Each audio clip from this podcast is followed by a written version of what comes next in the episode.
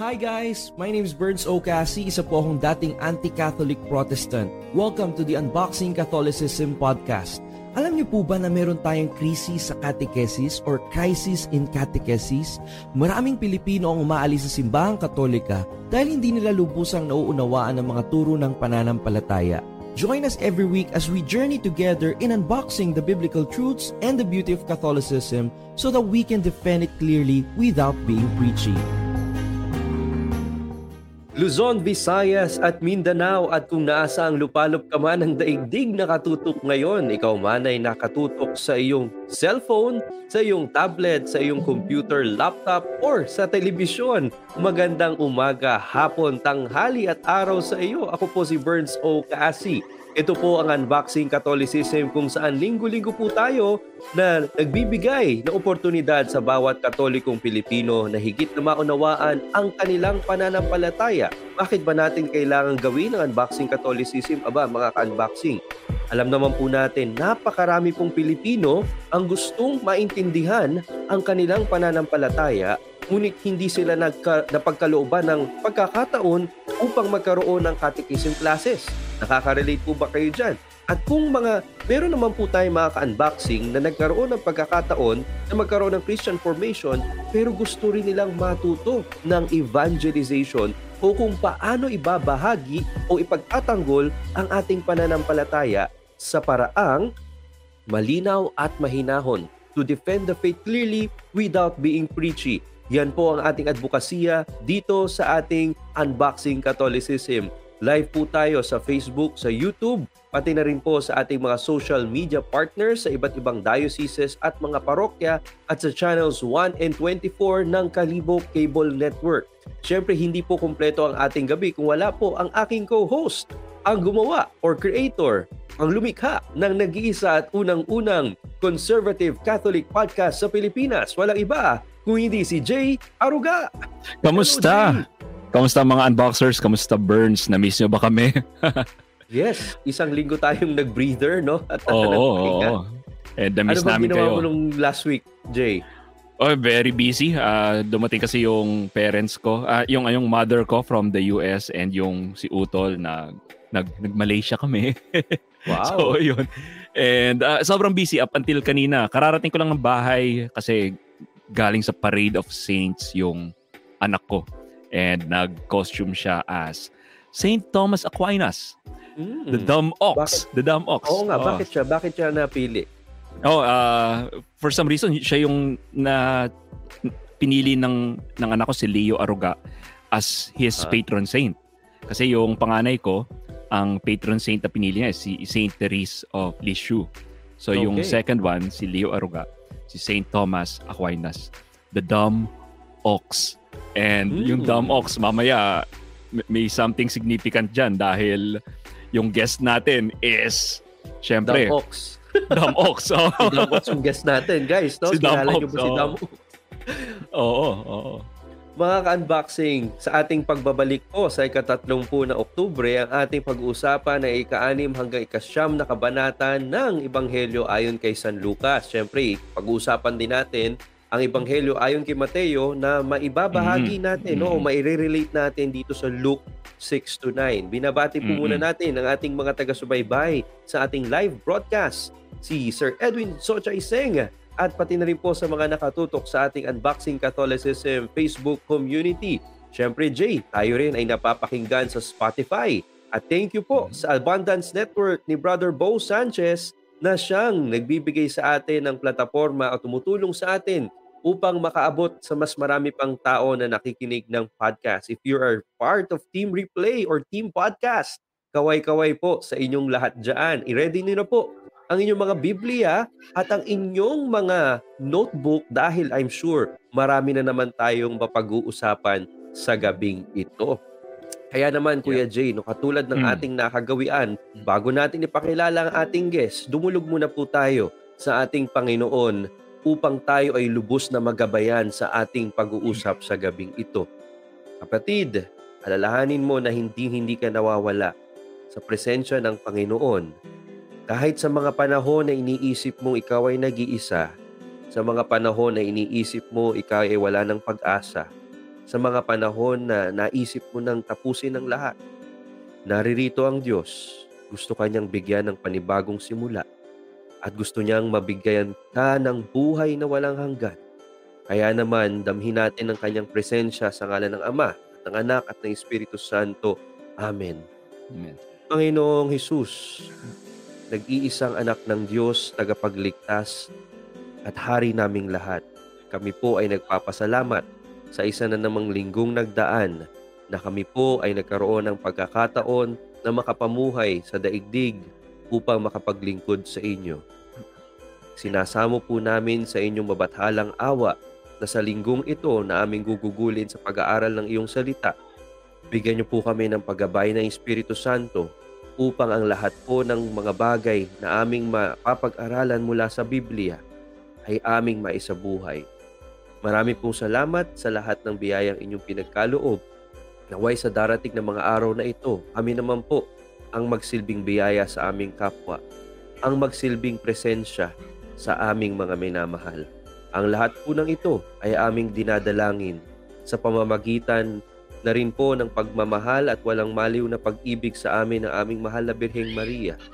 Kung kanino namin sinasabi bilang isang pamilya, Aba, Ginoong Maria, napupuno ka ng grasya. Ang Panginoong Diyos ay sumasa iyo. Bukod kang pinagpala sa babaeng lahat at pinagpala rin naman ang iyong anak na si Jesus. Santa Maria, Ina ng Diyos, panalangin mo kaming makasalanan ngayon at kung kami mamamatay. Amen. Sa ngalan ng Ama at ng Anak ng Espiritu Santo. Amen. Kuya Jay, nasasanay na ako magdasal ng Tagalog. Oo. Oo nga, oo nga. sa ating Hallow app, no? Kayo po ba Ay. nakakapakinig na ng daily Saint daily reflections ni Father Franz Dizon? Grabe. Nakakatuwa. Kinikilig ako pag naririnig ko yung boses ni Father Franz Dizon sa Hallow. How's your Last week- experience oh, last? Last week lang nag-message ako kay Father Franz eh, kasi meron siyang reflection na talagang tumagos sa akin. Yung Oh, ano, ah, sa amin na bakit tumagos? midweek. Hindi kasi I, I was having a hard time talaga sa Oo. sa work. And maganda yun ano, yung reflection ni Father Franz eh. I- I'm trying to remember, ah, Burns, medyo... Ito ba yung na- wag kang susuko? Huwag kang susuko. Oh, Ayan. so it's midweek. So talagang tumagos sa akin kasi parang ang daming ang dami kong ano eh ginagawa sa trabaho and I was so down. Tapos na pakinggan ko yung boses ni Father Franz. Talagang parang ako yung kinakausap niya eh. Grabe, no? Kaya talagang yeah, I highly recommend yung pagninilay ni Father Franz sa Hallow. Yan mga ka-unboxing, wag po ninyong sasayangin ng pagkakataon. Libre po ito, walang babayaran. Everyday, pwede po kayo makapagdasal ng rosaryo sa Tagalog at English or kahit ano pa. At pwede rin po ninyong mapakinggan ng araw-araw na pagninilay ni Padre Franz Dizon, ang ating pong co-host sa Unboxing Catholicism sa Hallow, H-A-L-L-O-W, the number one Catholic prayer and meditation app sa buong daigdig. Kung kayo po ay nanonood ng live ngayon, i-share nyo naman sa amin ang inyong experience using the Hallow app para mas marami pa tayong mga ka-unboxing na ma- ma-bless o ma-inspire na magnilay din sa banal na salita o sa mabuting balita araw-araw. Dahil iba po na sa ta- ating araw-araw na pamumuhay ay ginagabayan tayo ng ating ibanghelyo. No? So, wag niyo po Mhm. palalagpasin. Hallow app. Libre po 'yan sa inyong Apple Play Store, or Apple App Store or Google Play Store. Pwede Mm. nyo rin po 'yan ma-access sa Google. Dito lang po sa laptop, i-type nyo lang Hallow. Lalabas po diyan ang ating mga links. Speaking Yan. of pagninilay, Jay, ngayong Oo. gabi, pagninilayan natin ang Ebanghelyo ayon kay San Lucas at tayo ay mayroong espesyal na panauhin. Okay, ito na. Yan. Sabi mo kanina, Damox. Dumb no? ox, So, ipapakilala ko na po sa inyo ang ating Meron ako dito ano. Dumpox. St. Thomas yes. Aquinas, yan. Thomas Aquinas. Oo. Hello, hello. Ito pong ating guest ay hindi na bago sa inyong paningin sapagkat siya po ay naging guest ko na nung ang Unboxing Catholicism ay wala pang video, audio pa lang. At Hmm. nung tayo po ay nagkaroon na ng audio, gines din po natin siya early last year or two years ago. No? At muli po siya nagbabalik. Mas marami po siyang kwento at bit-bit na aral patungkol sa Biblia. Siya po mga kaibigan na nagtatag ng Young Catholics Philippines. Isa po itong advokasya ng mga kabataang katoliko na mayroong masidhing kagustuhan na ipalaganap ang ebanghelyo at siya rin po ang may-ari ng Damox Books. Ilang beses na natin pinopromote dito sa Unboxing Catholicism mm-hmm. kung saan pwede po kayo makabili ng inyong mga rare Catholic books. Ladies and gentlemen, please welcome to Unboxing Catholicism, Enrique Santa Ana or commonly known as Joe B. Nandiyan ka na ba, Joe B? Ayan, hello, Joe B. Ayun. Hello, everyone. Kamusta? How are you, Joe B? I'm, I'm good. Teka muna, mag-English pala tayo uh, dito. Oo nga pala. Oh, sige. yeah, excited to be with you guys, Burns. Okay. So for for the benefit of our listeners, no, Joby is uh, Filipino pero English speaking. Okay? Pero marunong po yan umintindi ng Tagalog. Tuturuan ka namin ngayon mag-Tagalog, Joby. Oh, oh. Can you tell our audience magandang gabi mga ka-unboxing? Magandang gabi ang mga unboxing. yeah, This is so fun. Can you move closer to the microphone, Joby? Yeah, sorry, so, sorry. so that we can hear you better.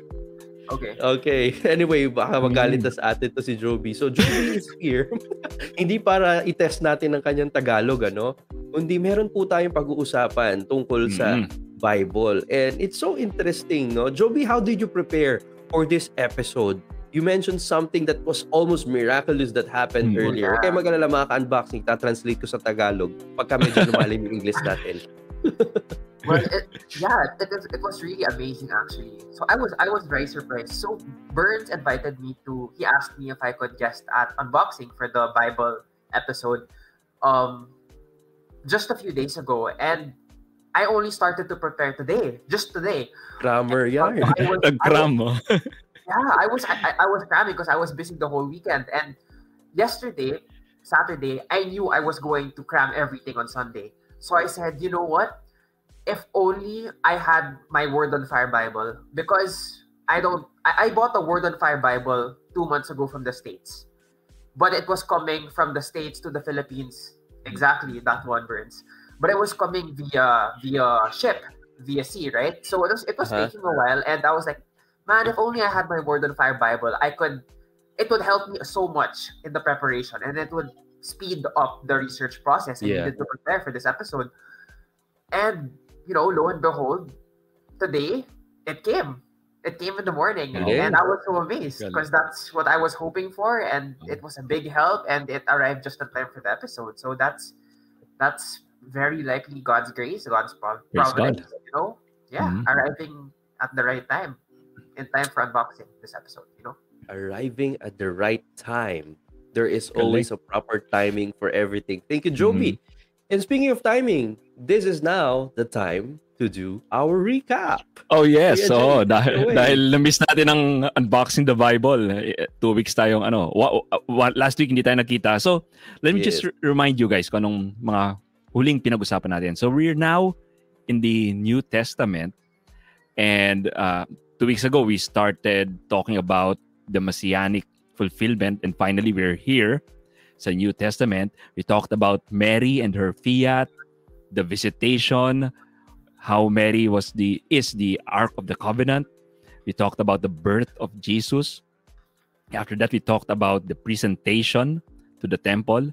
Tapos pinag-usapan natin si John the Baptist and his uh, him being Elijah, the fulfillment of Elijah. And of course, he prepared the way to the Lord. We talked about Jesus' baptism in the River Jordan, pati yung temptation din ni Jesus, pinag-usapan natin. And then we, our last topic last week, uh, two weeks ago, is when Jesus proclaimed the Jubilee, the Great Jubilee. So ngayon, pagpapatuloy natin ang usapan sa Ebanghelyo ni San Lucas and siguro may susunod na natin ng ano ng mga ilan galing kay Matthew, kay John because it's a whole story ng messianic fulfillment. So I'm excited. Naka medyo naka-gold tayo. Wala tayong gold talaga na damit. and ito yung kulay sa great adventure ng messianic fulfillment. So back to you, Burns. All right, dear ladies and gentlemen of Unboxing Catholicism, ihanda nyo na po ang inyong mga notebook Ayan, no, may, note, may notes na ako. at ang inyong mga ballpen at ang mga Biblia sapagkat tayo po ay magsisimula na sa ating unboxing the Bible for tonight. Luke Yeah. chapter 6 Yes. up until chapter 9. At ang pinakauna po natin pag-uusapan dito ay isa sa pinakamahabang kabanata sa New Testament, no? Ito yung Mm. sinermonan tayo ni Lord. Oo. Sermon mula sa isang bundok. Nung nabasa ko Oo. itong mga unboxing, grade 5 ako, ah, sabi ko, ang haba naman nito. I think I've read it from the Gospel of Matthew. Sabi ko, napakahaba ng speech. Kasi yung Bible ko na Mm-mm. ginamit noon, nakapula yung, yung mga states, statements ni Jesus. And Mm. for several pages already, it's all drenching in red. That means those are all the words of Jesus.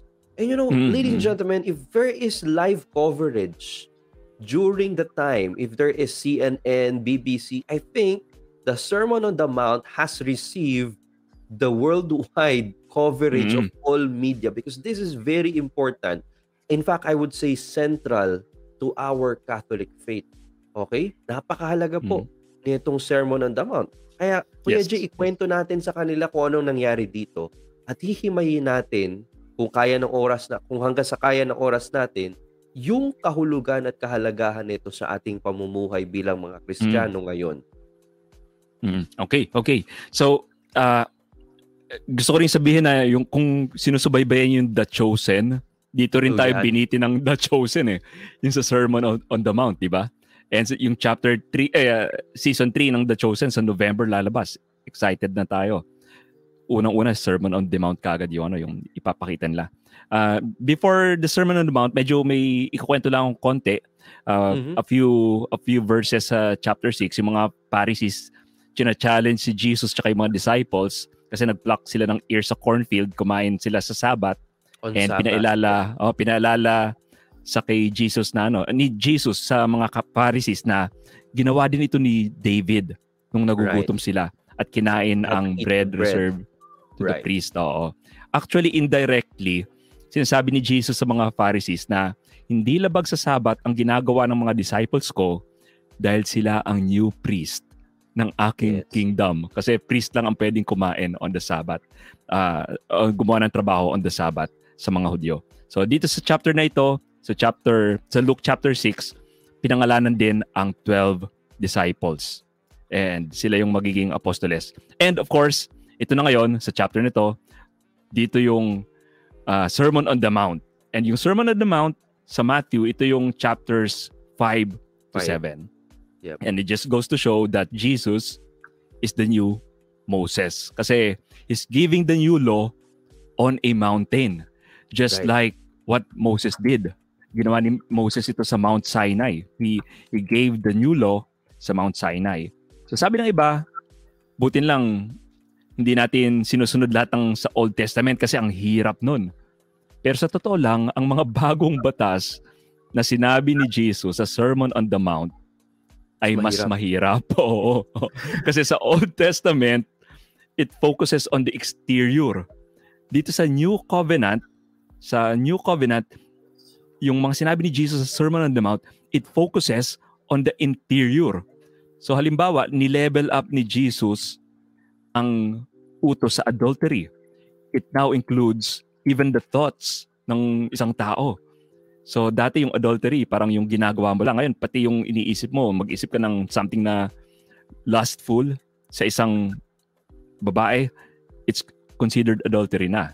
So kaya sa ilan, ang Sermon of the Mount ay parang imposibleng ideal Mhm.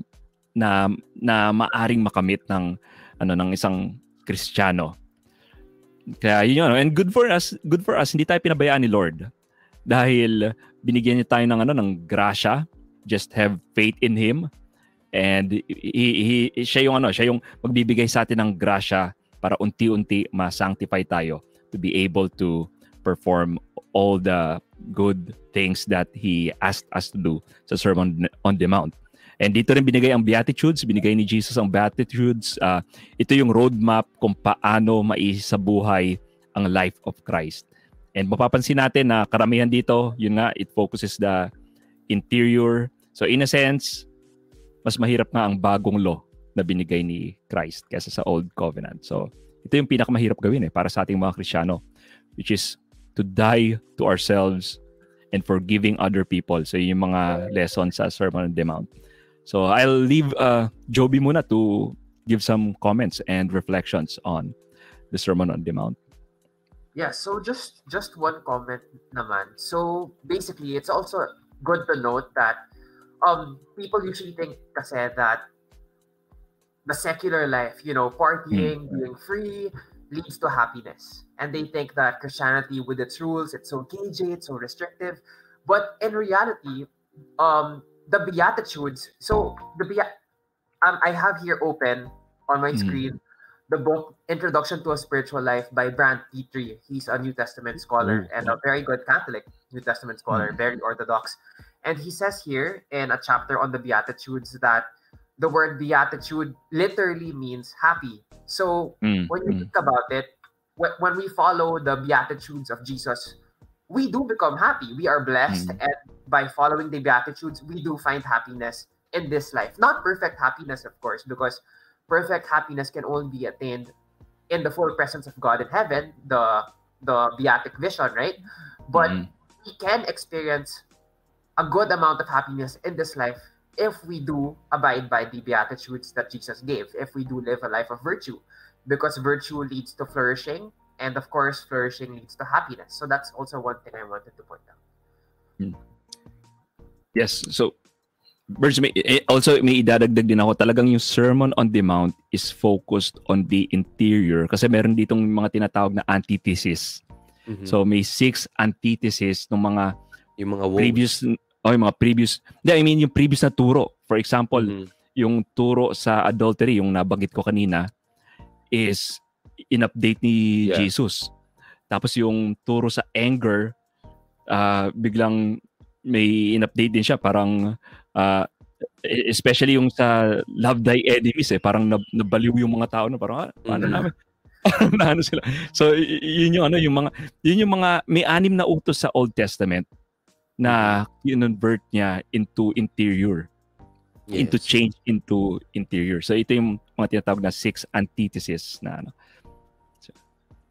And it's important mga ka-unboxing na maintindihan natin na hindi po inokontra ng Panginoon hmm. ang mga naunang kautusan bagkus ito po'y kanyang pinapalalim at ginagawang ganap sa puso ng mga Kristiyano. Isa pang bagay na pwede nating mapagnilayan dito sa sa Sermon on the Mount ay doon po sa lumang tipan, ang kautusan ay ibinigay para sa mga kabilang sa tipan ng Panginoon for God's covenant people. But here in the Sermon on the Mount, if you're going to read chapter 4 of Jesus of Nazareth by Joseph Ratzinger or Pope Benedict XVI. He is saying here that here imagine the Lord coming up to the mountain and teaching not just the people of Israel, but anyone who hears the word of God. Therefore, in the Sermon on the Mount, just as we are invited to internalize the commandment of God, we are also being shown how the word of God is being promulgated no or being propagated to the entire nations mm. no so napakagandang isipin Kuya Jay na pag akyat ni Lord sa mountain no parang eh, the way I imagine it yung sinabi ko kanina naka live broadcast ito no there is a mm. worldwide coverage of that sermon Jesus is you know giving uh, giving his treatise you could yes, put it that yes. way no and all uh-huh. of us in the world who are hearing the word of God are being invited to become disciples. Now, why is this revolutionary? Baka hindi naintindihan ng mga ka-unboxing natin. But excited, excited si Burns dito? Because in the Old Testament, the Word of God is confined no, to the people of Israel, yung part of the covenant kingdom. But now, being a disciple does not depend on your lineage in the in the family tree of Israel, but in the hearing of the Word of God. If nabago ng salita ng Diyos ang buhay mo at narinig mo ito at isinabuhay mo na bago ang puso mo, ikaw ay isa ng disipulo. Pero hindi ito madali because we are living in pomes peccati. We are wounded. Our human nature is wounded. But then, one very important thing, I don't know, Kuya Jay, if we are going to move on from this na, from Sermon on the Mount or may another topic, no? But before I forget this, I was reading the Navarre uh, scriptural commentary on the Sermon on the Mount, and it is beautiful because it may seem that God is demanding too much, too ideal, too impossible. Oh yeah. Mm. But we have to also remember that where God demands so Mm. much, He also gives us all the graces possible to be able to do that. No, mga ka-unboxing, Yes, yes. sinasabi nga sa atin sa paragraph 11 ng Lumen Gentium, no, or Lumen Gentium, this is the Second Vatican Council. Hindi po ito inimbento ng simbahan, Mm. hindi po ito makabagong katuruan. Ito po ay isang matibay na paalala. No? Sabi Mhm. po dito, pinalakas ang loob natin sa pamamagitan ng napakaraming kaparaanan upang tayo ay maligtas.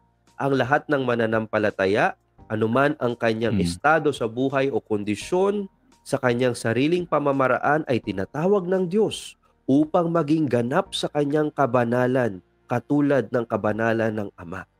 Lahat po tayo tinawag ng Panginoon upang maging banal. So, those beatitudes, they may seem impossible, Mm.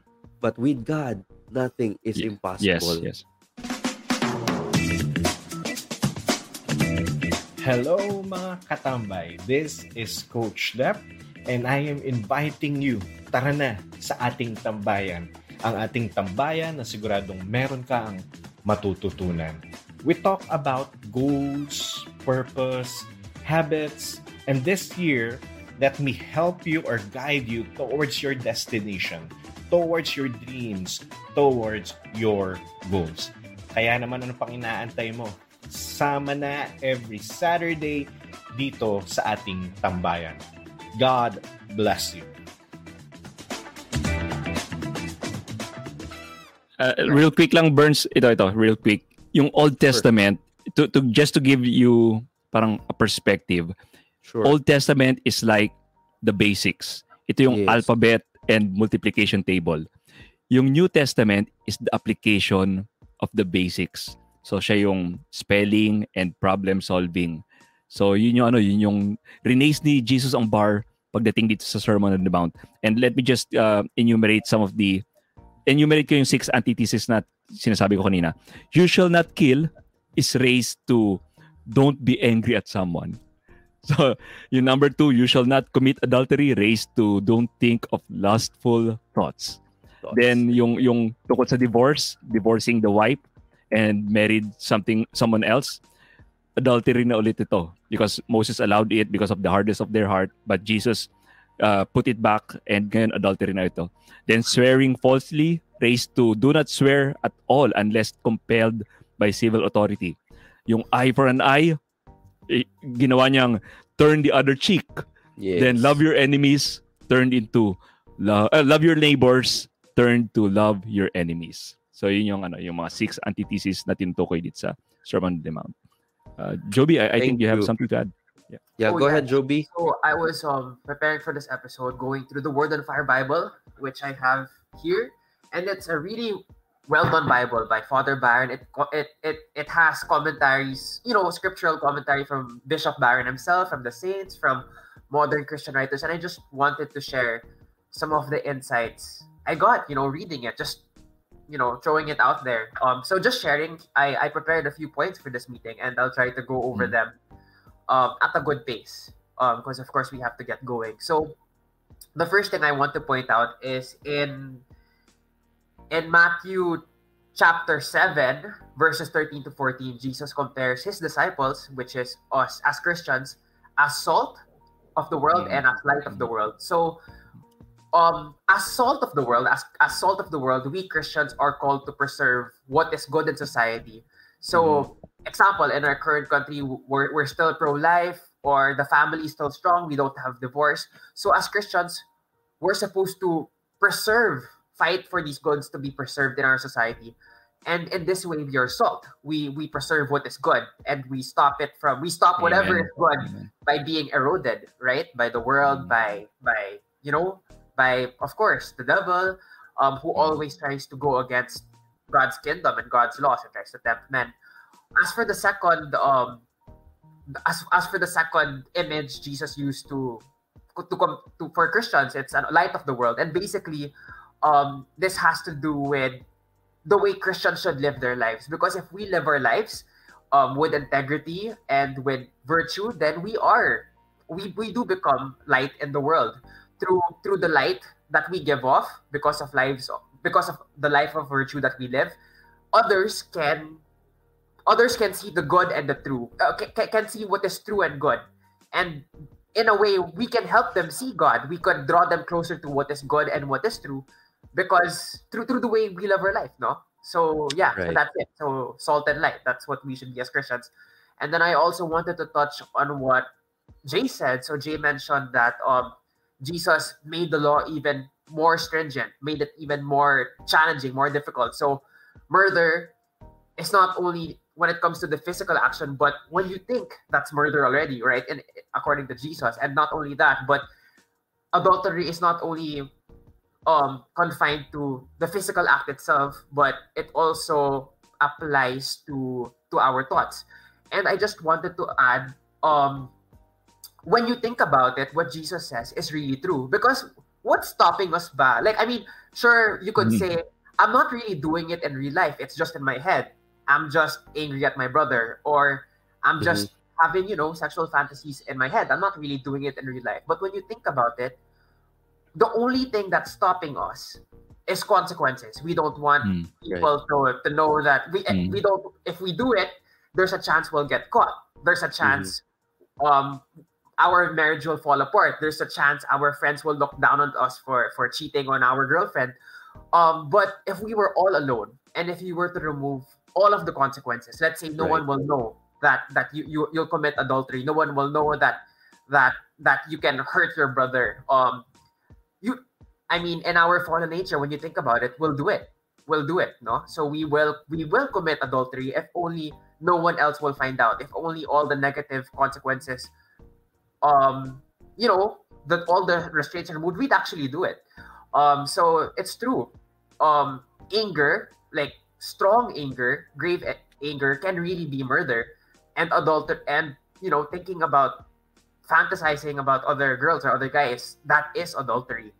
Because when we act, act on it on our in our heads, we, we really do act on it, no. And then uh, another point is loving your enemies, right? So that's what Jesus said. So I was reading the Word on Fire Bible, and it, uh, what Father Barron said was really beautiful. So sharing with you guys. So when when we love our enemies, that is especially powerful because, as Father Barron says, it confuses and confounds those who hate you. So when people hate you, and they know that you should not like them because they're treating you badly, and yet you love them, Yeah. it confuses them. It warms their heart. It makes them soft, and it has the. I mean, when you love your enemies, you could you could change them. The, the relationship, as bitter as animos, and uh, even if there's a lot of animosity, if you love your enemy, and he sees that and he feels that and he says, "Hey, I don't like you. I treat you badly, but yet you love me." Wow, like he'll, he'll his heart will melt, right? So that's really, you know, just by loving our enemy, gosh, you know, the, the good we can do there, the, the peace we could bring, right? The the harmony we could bring in our relationships. And not only that, not only do you help the other person, because Mhm. when we love the other person, of course, his heart softens and he is more open to forgiveness. He his anger goes down. So not only does it help the other person, but when we love our enemies, it also helps us. Because for us naman, when we love our enemies, we grow in freedom. Freedom to love. Because when you think about it, if you can love your enemies, you can love anyone. So Mhm. loving our enemy is the it's like the most difficult thing to do when it comes to loving other people. But if you can do that, then gosh, you can love anyone. right? Right. Mm. So, yun, it's like your spiritual muscles are so strong if you can love your enemies that you can love anyone. And then, um, yeah, there are two more things I want to share. So, when you look at the Beatitudes in Matthew, um, Jesus talks about almsgiving, uh, praying, and um, almsgiving, almsgiving, praying, and fasting. And when you and when you think about it, ah, when you look at the common theme, there's a common theme of secrecy or doing this low key. So almsgiving, praying, and secrecy. Kung almsgiving, don't know, don't parang don't let your right hand know what your left is doing. Or Right. Mm. you're praying, don't do it in public, do it in your own room. Or if you're fasting, don't do it like the Pharisees na they're so haggard and they're they're pretend Mm. you know they're, they're they're showing oh look I'm fasting and it's so hard. Don't Yeah. do that. Wash your face and smile so you look fresh so other people won't know that you're fasting. Fresh. But but even if other people won't know, our Father in heaven knows. Right. So Mm. there's, there's this theme of low key and secrecy. So why does Jesus give this this this you know this emphasis on doing these things low key and secrecy? It's because he wants us. It's a it's an it's a it's a check against our pride. eh. Because Mhm. these things are good. Fasting is good. Praying is good. Almsgiving is good. But because these things are good, we can be tempted to do these things for the wrong reasons. We can pray Mm. because we want Mm. people to think we're holy. We could Mm. do we can give alms to so people will think, oh, he's so generous. Instead of doing it for the good itself, we do it Right. naman to, to elevate ourselves, to glorify ourselves. And that's not good, of course. So in order to combat that, Jesus says, do things in secret. Other people won't know, but I will know. And yun. But I also have to clarify because I remember I had this question before. I was reading this.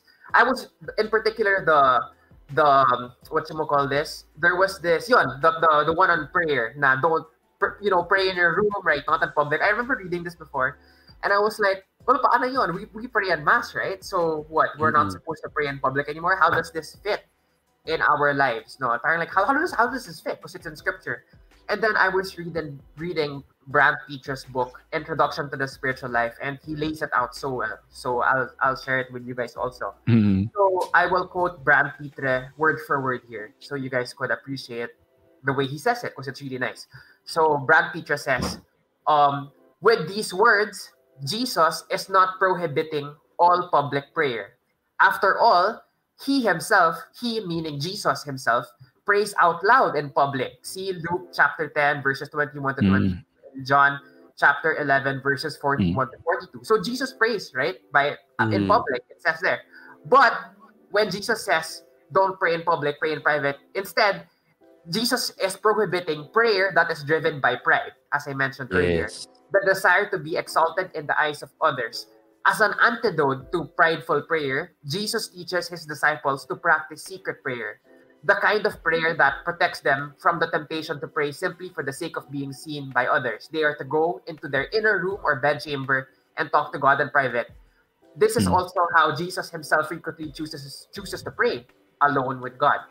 So yun, so it's not wrong to pray in public. Sometimes na nga, if your intention is right, it's good. So we live in a, sec- in a secular society, right? Of course, we have to live our faith actively, right? We if we're in the subway, it's good to pull out your rosary because you want to to bring faith into the public square. You want people to see that there are devout Christians who love God and are, you know, um, you know, being consistent and faithful in the spiritual life. But I guess it, it comes down to discarte. Sometimes you're with a group of other Catholics, right? Maybe you're all, let's just say, you're all religious. And in that moment, there isn't really so much a need to, like, you know, get small. Like, there, there is, there is Right. in that situation, there isn't really a need for you to be show offy, for, for like, you don't need to show the world because you're all Catholics there. But if you pray, like, very, you know, in, in that situation, it would be better to pray in private right? Pa- parang ganon. So basically, but basically, to not overcomplicate things, it's just an antidote to,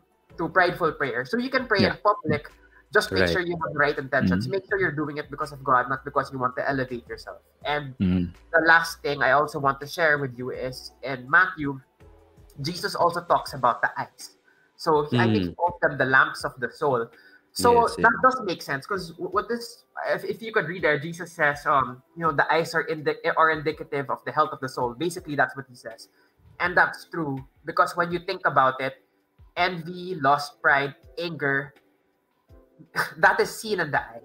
It affects our eye. Yes. When we have yung mata. Oo. oo. eyes aren't at peace, when we're prideful, when we're lustful, our eyes aren't at peace. And when our eyes aren't at peace, our bodies aren't at peace also because the whole body is connected, right? But when you think about it, when we are humble and pure, when we are acting in line with God's law, then our eye is at peace and our whole body is at, peace. So I guess that's something to look out for also. Our eyes are indicative of our spiritual health. So if you notice that you're medyo like, uh, I guess neurotic or your eyes are, uh, you're, you're angry or just just it, it's just a good indicator. So you will know that it's a good indicator that you're you're living right or you're doing the right thing if you're at peace. And people will see that in the eyes. The eyes are windows to the soul. Jesus got it right. And one super, super, super last thing, I'll be really quick here. Um, Luke also says um, in the Beatitudes, in Luke's Beatitudes, Blessed are you when people hate you, when they exclude you, Mm. revile you, and defame you. Um, so basically, uh, when they revile you because of me, because you follow me. So why would why would people, other people, hate us for because of Jesus? So people would hate us because of Jesus because basically, as disciples of Jesus, we promote a life in the Spirit. We promote Mhm. a life in the Spirit, and we say that this is the way man ought to live. On the co- in contrast, though, to, to the life of the Spirit as disciples of Jesus, the world, which embraces concupiscence, promotes the flesh. Right. So when you look look at Hollywood and Netflix and and the secular liberal media, they don't like Christianity, right? They, they portray Mm. negatively in media. They they paint us on, you know, they, they always paint us in a negative light. And that's because we run counter to their values. We run counter to, to their beliefs. So if Hollywood, if the secular world promotes sexual liberation, abortion, um, porn, um, all of these things, we as Christians reject that. And we say that isn't good. Don't do that. Practice chastity. Um, um, let's protect life, right? Um, Mhm. um, and the, the, the dignity of every human people. So there's that clash because we, as disciples of Christians, you know, we may not be perfect all the time in the way we live our lives, but when it comes to what we hold, when it comes to what we believe in, we believe in a life of the spirit as the way man should live his life, while the world believes in the flesh. And the spirit and the flesh are natural. You know, they're gonna conflict Mhm. naturally. On the other Right. hand, though, so that's that's the reason why people will hate us as disciples of Jesus because we are of the spirit, the world is of the flesh. Um, but lastly, Jesus also says, when everyone speaks well of you, um, ah, Jesus also says, woe to you if no one says anything bad about you. So bakit naman ganon? That's Mhm. because if people praise you, then chances are you are not speaking out against the evils of the world. Chances are Mm. you are going with the flow, you are going Right. along with the opinion of the world. So, example ako, yeah, I'm pro-abortion. Yeah, I'm, uh, I don't see anything wrong with premarital sex. Yeah, yeah, yeah, yeah. Mhm. And then the world will embrace you because you share its Yes. values. So, yon, if if you're not if if if if if you if there's no friction in your life um because of uh of the of the values you hold then take a second look at yourself because you know there's a good chance that you're going That's a good point, Joby, no? But you also mentioned that even though there's the presence of a friction, because you, in your life of spirit, you're trying to contradict the world, kinokontra mo yung, yung pamumuhay ng mundong ito. But despite doing that, Jay, you are at peace. No? Yeah, yeah. So Oh, yeah. that friction is friction Mm, in terms of mm. the ideology, but internally, meron kang kapayapaan kasi alam mong nasusunod mo yung kalooban ng Diyos. Salamat, Mm-mm. Joby. You were on fire when you Yeah. were when you were Woo. sharing that particular commentary on the yeah word, on fire. Joby's Word word on fire. Oo. Yes, but yeah, Jay. that's, that's all I got. No, no. Uh, thank you, Joby, for sharing those uh, commentaries on the Sermon on the Mount. Okay. No problem. Beautiful. Actually, ang summary ko na maibibigay dyan, doon sa sinabi lahat ni Joby kanina, is, guys, no, the heart of the matter is the matter of the heart. Ayan. No? Mm-mm. Heart check Mm-mm. tayo, sabi nga ng isa sa mga viewers natin. And we have to always look at the intention because the heart is a tricky thing. Kaya nga yung ating Santo Papa, meron siyang weekly catechesis on discernment ngayon eh. Napakahalaga ng discernment. If you're listening on Spotify or podcast replay now, type on your notebook or write on your notebook the word discernment. It's very important. And if you are watching live, please comment discernment. Ano ba yung mga dapat nating dinidiscern? Kailangan makita natin sa puso natin yung movements of our spirit eh. Baka kasi sabi dito, alam mo, sabi maganda tong point na to, uh, Jay, sabi ni Pope Benedict sa chapter 4 ng ng Jesus of Nazareth. I think this is the first book. The Beatitudes are criteria for spiritual discernment.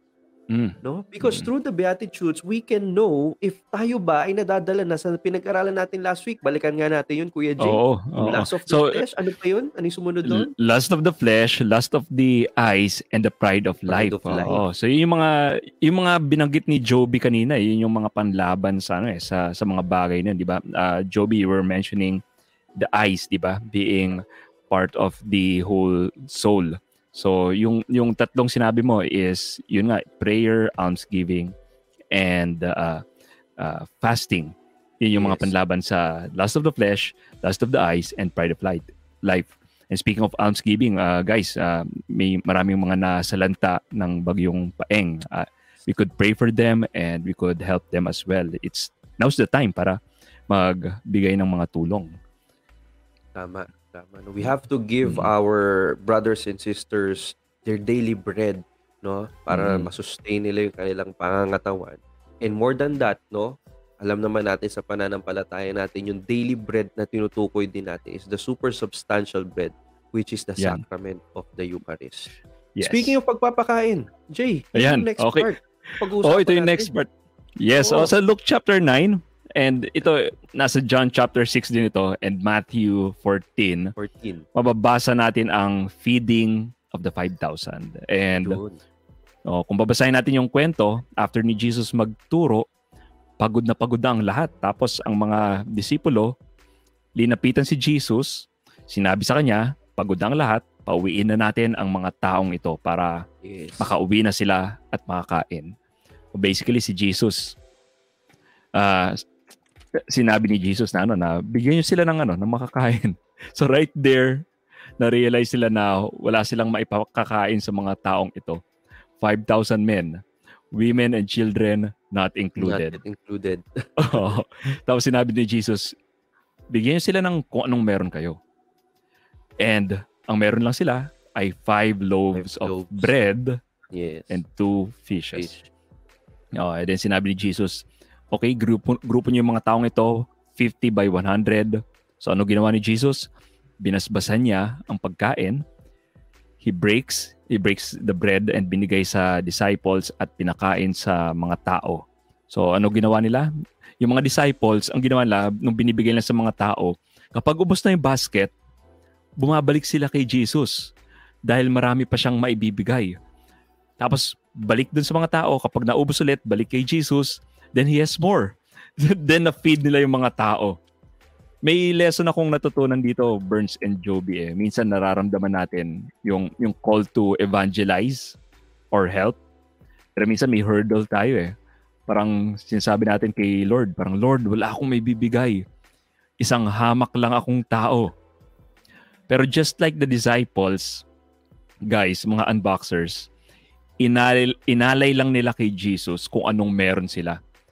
Five loaves and two fishes. Then si Jesus na ang bahalang nag-multiply ng mga ito. The great saints in history attest to this. Si Mother Teresa of Calcutta, Yes. She started her ministry alone, walang dalang-dala kundi Bible, a few coins, may tinapay. Pero dinala lang niya ito sa Lord and si Jesus na ang bahalang mag-multiply ng kung anong meron siya and eventually nagkaroon siya ng missionaries of charity. So aside from that, sa version ng eksenang ito sa Gospel ni John, uh, Burns, dito in-unbox ni Jesus ang ano, ang bread of life discourse. John Oo. 6. Kaya nga sa John 6, he points to himself para ipakita na yung mana na pinag-uusapan sa Exodus pa lang prefigures his body in the Eucharist. So, I leave it to you, Burns and Joby, to unbox the bread of life and the feeding of 5,000. Oh man, don't get us started. John 6 Ayan, is my favorite Oo, chapter in alam the ko, Bible. it's a it's something that I'm super passionate about. But Joby, take it away first. Uh, I want to hear your thoughts. No, on what struck you and what's the best thing that we should keep in mind when we read John chapter 6. And by the way, before I pass it on to Joby, guys, unboxers, no, we are just giving you an overview of these verses. Mm. I suggest after hearing all of our sharings here, you go down on your own room in your own silent prayer time, read the Bible and do a lectio divina Mm. para mas malalim pa, lumalim sa inyo yung imahen ng ating mga pinag-uusapan. Go ahead, Joby.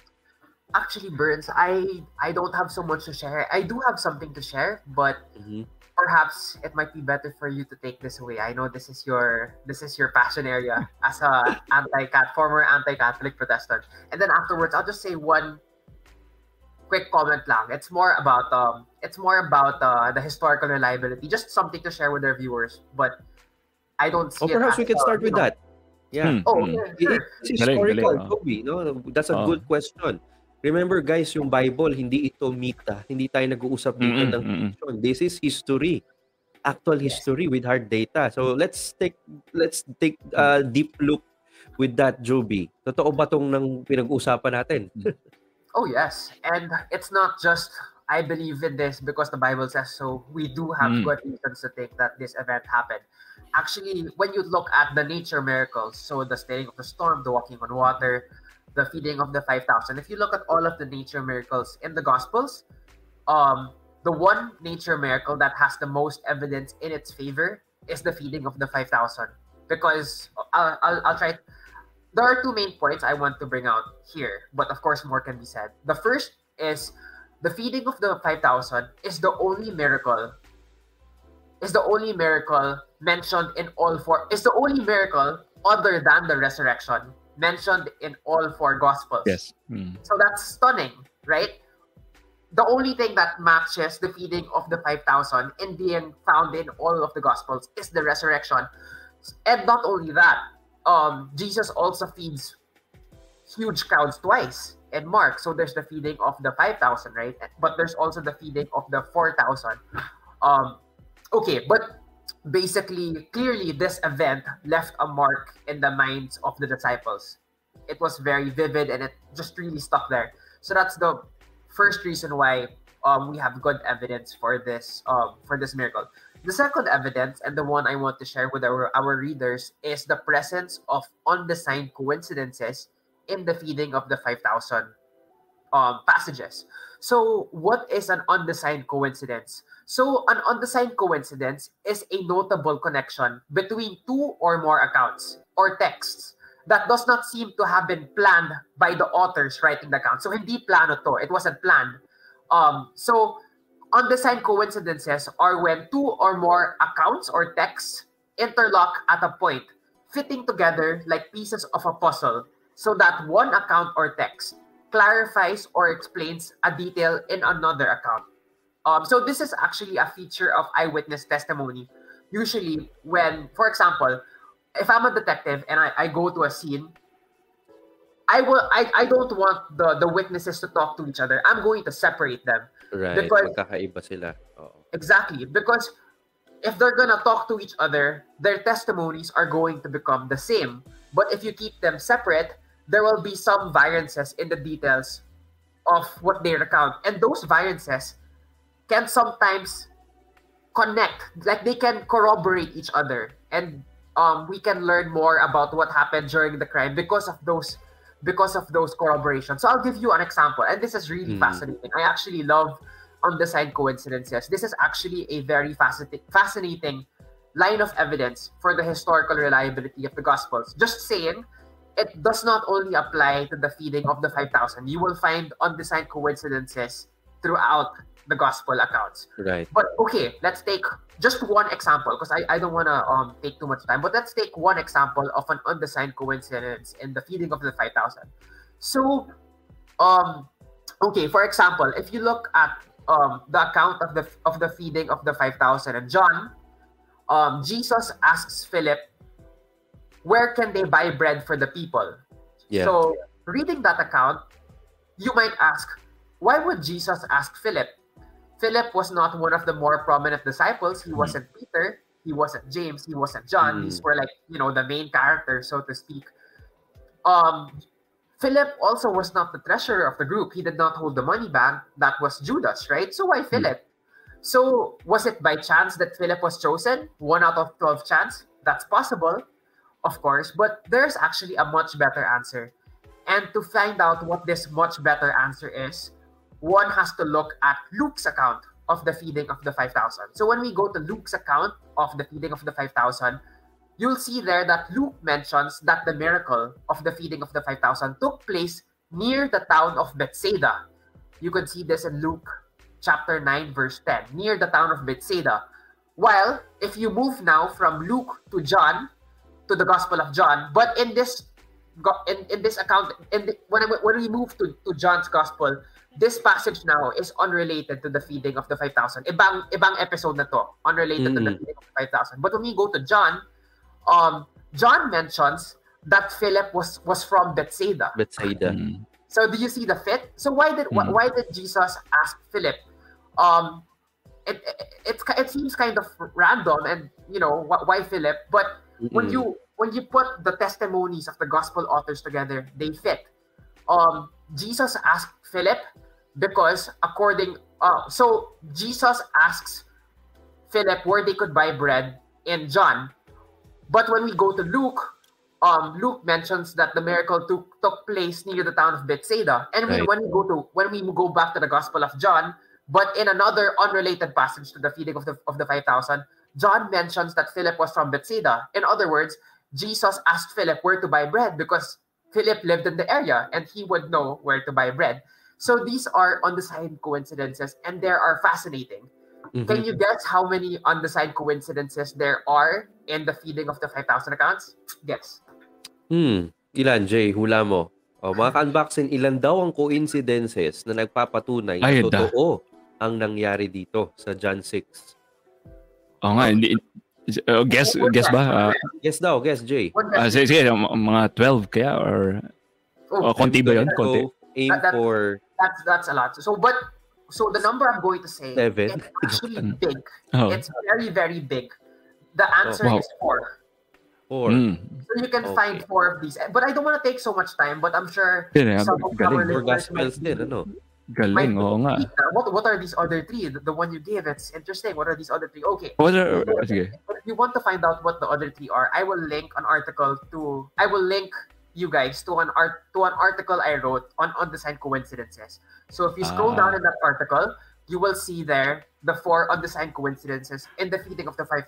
But not only that, you guys also get a lot more on coincidences because in that article, I think I survey around maybe around 13 or 14 and wow. I cover both the Gospels and Acts. So galing. I will share it now. Galing. Galing.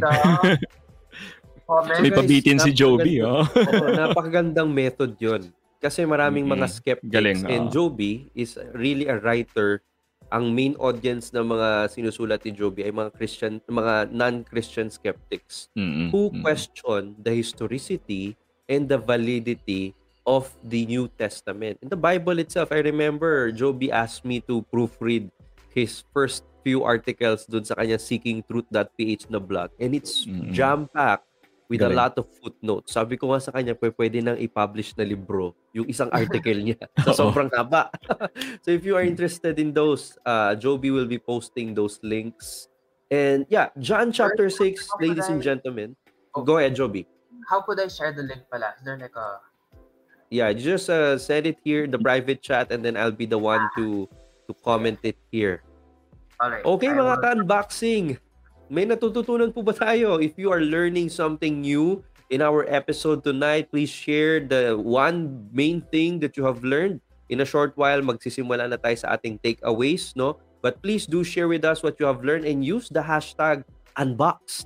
No? Yung mga bagong na-discover ninyo dito sa ating episode ngayong gabi. Alam nyo mga ka-unboxing, napakarami po naming pinlanong mapag-usapan natin ngayong gabi. Pero katulad ng lagi nangyayari sa ating programa, hinahayaan natin ng Espiritu Santo na manguna sa ating kwentuhan. Yes. At napakarami mm-hmm. nating pinag-usapan at napakarami rin nating hindi kinover ngayon pero i-cover natin sa susunod na episode. Jay, before we go to our takeaways, ang masasabi ko na lamang sa ating mga tagapakinig is, sabi ko, balikan nyo po yung Sermon on the Mount, no? Imagine mm-hmm. ninyo yung sarili ninyo na naroroon sa eksena. At ganyan din ang gawin ninyo sa ika-anim na kabanata ng, ng Ebanghelyo ayon kay Juan. Imagine that you are there, one of the mm-hmm. Jews, listening to Jesus. At harap mo si Jesus, sinasabi niya sa iyo, kainin mo ang kanyang katawan at inumin ang kanyang dugo. Ngayon tanungin mo ang sarili mo, ano kaya ang magiging reaksyon mo rito? No? At isipin mo, ano kaya ang naging reaksyon ng mga apostoles, ng mga alagad nung marinig ito? No? Napakaganda po na pagnilayan natin ito sa ating sariling mga pagbasa. At kung meron man tayong magiging isang common reaction, we can all say, grabe, this is a hard saying. How can I believe this? Imaginein mo, no, kung tayong tatlo rito sinabi natin, mga ka-unboxing, para kayo maligtas, kailangan kainin nyo si Joby at inumin yung dugo ni Jay at nguyain nyo ang aking tagiliran. Kasi isipin nyo, lahat kaming tatlo mga baliw. Hmm. Pero ganyan na ganyan po ang inisip ng mga Hudyo nang sinabi ni Heso Kristo na kailangan siyang kainin at kailangan inumin ang kanyang dugo. We don't have the time now to unbox that. In fact, there's a book that I would recommend. Very fantastic book written by Dr. Scott and it's called The Fourth Cup. It's something you Mm. should read. We will unbox that in a, in a future episode. But now, ladies and gentlemen, I want us to to huddle together before we end the show tonight and you know just relish the takeaways that we have from this unboxing moment that we just had. Jay, why don't you do your takeaway first, then Joby, and then I'll be the last to share. Sure, sure. And guys, I, I'm very blessed to do this with you and to study the Bible mula pa sa Old Testament from a Catholic perspective. And Burns, uh, sabi mo nga, just let the Holy Spirit Yeah. to guide us dito sa study na to. And there's a very good maybe providence, let's call this providence, na na-stop tayo dito sa feeding of the 5,000. When we go back to the Old Testament, laging paulit-ulit ito. And eh, kaya mahalaga na if we study the Bible in a Catholic perspective, dito natin na-unbox yung, yung mga bagay-bagay na to. Let's say, when we go to the story of Josiah, King Josiah, sa 2 Kings chapter 22. Si King Josiah, binalik niya yung Word of God, yung pagbabasa ng Torah, and yung worship, yung ano, yung yung worship, yung yung worship, Worship. o temple worship. So then we say nung time na yun, we said na wow, this is the holy mass. Ito yung ito yung binalik ni Josiah, pagbabasa ng Torah and temple worship. Then we move to return from exile si Zerubbabel binuo niya ulit yung temple and si Ezra binasa niya ulit yung Torah and then si Nehemiah ginawa niya yung wall and this is again the mass yung pagbabasa ng ng word of God and yung worship and this time guys kanina pinag-uusapan natin yung sermon on the mount and ngayon yung bread of life discourse yung feeding of the 5,000 the Sermon of the Mount is the Word of God na tinuturo ni Jesus sa mga tao. And guess what? Yung bread of life is the liturgy of the Eucharist. So yung una is the liturgy of the Word, yung, yung Sermon on the Mount, and the next one is the liturgy of the Eucharist. And Sunday ngayon, I'm sure kanina lang galing tayong lahat sa misa. We just experienced everything we unboxed here. The Word of God, the reading of the Word of God, and the worship, the liturgy of the Eucharist, the liturgy of the Word, and the liturgy of the Eucharist. That's why I think, guys, we're very blessed to to be Catholics, to be Christian, experiencing the Word of God, and worshiping God like no other, and eating Him in the flesh, His blood, soul, divinity, body, and guys, I'm I'm happy that we're doing this, unboxing the Bible, uh, Burns, Joby, unboxers. So God bless you all. So that's my takeaway for tonight. I'll leave it to you. Next, guys. Joby. All right. Well, I guess my takeaway would be, um, I guess take the Beatitudes to heart because when you look at that, when you look at the Beatitudes, there's just so much spiritual wealth we can we can get from it, and if we can just incorporate that in our life, abiding by the Beatitudes is the way to happiness. And there's just so much that Jesus left in in those passages in Matthew and Luke that we can benefit from. Um, two more things I want to point out is I also think that this is more of I guess I, I suppose um a closing comment. I think as Christians we can we can actually also try to to to to to to, to um how do you say this to to to live out um almsgiving and fasting more in our lives because it's there in scripture but as Christians, many of us don't really make it a regular part of our lives. We don't do it that often. Me included, ah, me included. Um, I'm actually just very, very, very recently um, trying to to get into fasting and almsgiving. Yeah, I guess sometimes, but I, I know I can do that more. And it's right there in scripture. But these are two two important aspects of the spiritual life that Jesus told us to do. And um, many of us today don't do it as often. So almsgiving in particular is good because the, uh, almsgiving is an is an antidote to if, if any of you struggle with an attachment to money, luxury, worldly possessions, um, almsgiving is a perfect antidote because it um basically you give money away. So basically, right, in order to to to reduce a vice that you have, the best thing that you can do is not only to abstain from that vice, but to also cultivate the opposite virtue, right? So if we if we love if we have a love for money and possessions, we can combat that deficiency in us by giving our money away. So when it comes to fasting, on the other hand, um, fasting is also good, especially for those who have a hard time with temperance. Like if, if we have problems with um with with our you know with our sexual urges, right? And if we have problems with lust, um or uh I guess um gluttony, right? If you're Mhm. if you're super into good food and you don't and medyo intemperate na parang you're, always looking for good food and everything, medyo um then fasting is a great antidote because when we fast, we abstain from good things. Food is good, right? Food is good. Yeah. Why, why, would you fast from that?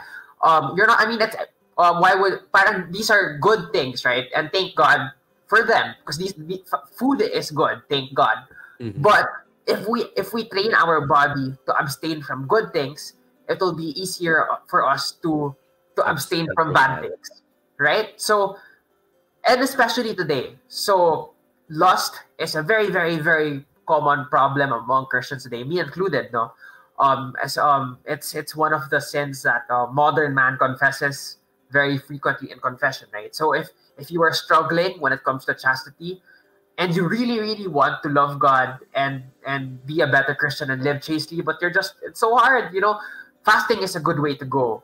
Fasting and prayer that's the one two punch right? So if if if, if you incorporate fasting into your life then that will help a lot.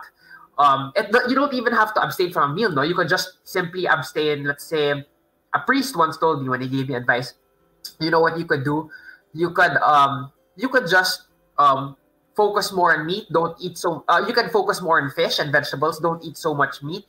And if you do eat meat you can maybe limit it to like a coaster size right uh, so stuff like that you know or if, if if you have cravings like oh i really want um i'm craving pizza right now um abstain from that right or sometimes what i do just sharing also if i if i if i if i have a craving for a particular food sometimes I abstain. I, I buy the food, but instead I, I choose to give it to like a security guard or something like that. So you know, fasting is a very good, it's a very powerful remedy to to to to lust um in the spiritual life, and I I, I suggest that everyone um try getting into it. So yeah, almsgiving and fasting these are two things that Jesus told us to do, but we aren't really doing them as often. So maybe it's good to start doing them more and they'll help us and they'll help others too. So that's it for me. Amen. Thank you so much, Amen. Joby and Jay, for spending this unboxing night with us. Mga ka-unboxing, sana po marami kayong natutunan mula sa ating mga usapan sa gabing ito.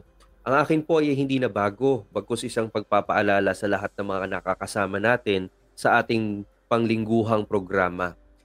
Pwede nyo po bang i-type dyan ang salitang contemplation? Yung kumbaga, ini-imagine natin, nakikita natin sa harapan natin na nangyayari ang mga binabasa natin sa Biblia. Mm. At ito po yung takeaway or assignment na gusto kong ibigay sa ating mga ka-unboxing. Balikan po natin ang Sermon on the Mount. Isipin natin, dalhin natin sa ating panalangin lahat ng ating mga problema. yung mga taong iyong kinagagalitan, mga taong kinasamaan mo ng loob, yung mga taong nagpapabigat sa iyong buhay ngayon, lahat ng sitwasyon, at isipin mong pinakikinggan mo ang Panginoon, nasa harapan mo siya, at sinasabi niya kung ano ang magpapalaya sa iyong kaluluwa. That's what the Sermon on the Mount is all about. It's about liberating the soul that is enslaved by sin and the weaknesses of human frailty. My dear unboxing friends, there is so much richness in the Bible once we learn how to contemplate the Word of God. Just take note of this very, very important phrase no, in, in the Sermon on the Mount. Jesus sits down to teach para sa atin, napakasimple lang nitong Bible verse na to. But it, it is so rich that the, the Jewish people, when they saw Jesus sitting down, perhaps on a stone, they knew that they are not just facing just another carpenter, they are not just facing another preacher, they have in their eyes, in before them, the new Moses, the teacher of Israel, and not just the new Moses, the Savior of the world the Prince of Peace. So imagine Jesus is sitting beside you, teaching you what you need to do. Ano kaya ang magiging tugon natin sa imbitasyon ng ating Panginoon? Ano kaya yung ating mga tanong na maaaring ibigay sa Kanya? Hindi ba't minsan napakagandang isipin na katabi lang natin ang Panginoon, nakikipagkwentuhan sa atin, nakakausap natin siya sa ating mga pinagdaraanan at nabibigyan niya tayo ng ideya kung paano natin palalalimin ang ating pananampalataya. That contemplation can be a reality. Try, my dear friends, and let us know next week how that experience will be if you contemplate and bask in the presence of God. And now that sitting down, that Jesus rising up, you know, going up on, on top of the mountain, teaching, that is something that is happening even in our midst today. Pag tayo po ay pumupunta sa ating banal na misa, hindi ho ba't pag iniaangat ng pari ang ostya, iniaangat din sa atin ang presensya ni Kristo at lahat tayo iniimbitahan na pagnilayan ito. Sa kada pagkakataon na nakikita nating iniaangat ang ostya sa banal na misa sa Eukaristiya, ano ang sinasabi natin sa Panginoon? Ano ang mga hinihahabili natin sa Kanya? Ano ang mga isinusuko natin sa Kanya? Mga kapatid, no, ang aking gustong ipaalala lamang po sa inyo ay ang ating mga pinag-uusapan dito ay mga bagay na totoo at mga bagay na pwede nating pwede nating sabihin sa ating Panginoon sapagkat siya po ay nangungusap sa ating puso. At you know what? One final takeaway. Again, I'm really uh, I really love to take images. You know, whenever I read the scriptures, talaga ini-imagine ko siya. That image of Jesus teaching the nations, that is still happening today through the church. Mga kaibigan, hindi ba katulad nung nangyari sa Sermon on the Mount, marami, I am sure, Jay, no, marami nagpunta doon na taga iba't ibang mga mm. lugar. You could mm. say that these are people coming from different, I'm not sure if nations, no, but now, in the church today, every single week, when the Pope gives his general audience, tignan nyo po sa live stream ng Vatican, you would see there people coming from different places listening to the teacher that God has given us today and that is the Pope. No? Inulang na po tayo ng ating oras. We have no time to to unbox the significance of what happens in the next part of our narrative but next week babalikan po natin 'yan. Ano ba ang kinalaman ng Santo Papa o ng Alhabayit bilang punong ministro ng ating hmm. kaharian ng Diyos ngayon sa Sermon on the Mount o sa pagtuturo ng Panginoon. Ang pagtuturo ba ng Diyos ay natapos na sa pag-akyat ni Kristo sa langit? Yan po ang ating pag-usapan sa ating susunod na kabanata dito sa Unboxing the Bible series. Okay mga kaibigan, babasahin ko po ang ilang mga mensahe na nakasulat dito. Ang sabi sa atin ng isang Facebook user, For me, ang learning ko is that our God knows our heart in all of its intentions. Wala akong maitatago. Ang, and itong Beatitudes will just be an outpouring of our heart dahil sa totoong pagmamahal natin kay Jesus and because of that, magagawa din natin mahalin ang lahat. No, so, yeah, I guess the takeaway here is allow ourselves, in the term of Pope Francis, to be wounded by that love. No, wounded in a good sense. No, di pag na, nasugatan tayo, parang it leaves a mark. No, but this time, let the love of Christ leave a good wound in our hearts. A heart, a wound that would make us bleed with more love so that we can inspire and embrace more people. Ayan, no? So, anything else that you want to add, Jay? No, nothing nothing more to add. Uh, marami pa tayong pag nagdagdag ako, hahaba na naman tong episode because we're, we're just scratching the surface dun sa Yes, Sermon on the Mount just the bread of life. Mm. Yes, ang dami nating gustong sabihin. Hindi ko lang alam kung ito yung pagkakataon na Mm. dapat natin silang mabanggit. Pero don't worry, kaya nga po tayo every week nagsasama-sama sa Unboxing Catholicism dahil napakarami pong yaman na ating pananampalataya. In fact, I have notes here. No, yung notes ko hindi ko lahat nabasa dahil kulang tayo sa oras, no? But uh, sana po may natututunan tayo. Mm. And speaking of learning, no, there is this new Catholic page that Joby and some of our friends put up. So talk to us about this Young Catholic PH. Joby, what is Yes. this about? Thanks, Burns, for the opportunity. So yeah, so a group of friends and I, other Catholics, we started this Facebook blog called Young Catholics PH. So basically, this is a Facebook page that aims to guide. It has two goals. The first goal is we hope to guide secular youth. So these are um, atheists, agnostics, liberals, skeptics to Christ. And the second goal is we hope to enrich the faith of young Catholics. And how do we plan to do this? Well, mainly through short articles and memes. But we also plan to explore additional content in the future, such as interviews. I actually um, look forward to inviting Burns in the future there. But in the meantime, for now, it's just memes and short articles. So if you guys want to learn more, um, please check us out. We have a very good team. So we we specialize in different things actually. So for me, I'm more on apologetics against atheism and history, and we have another guy named Joby Pervido. He's a numerary and a professor at CSB for graphic design, and he specializes in theology and art.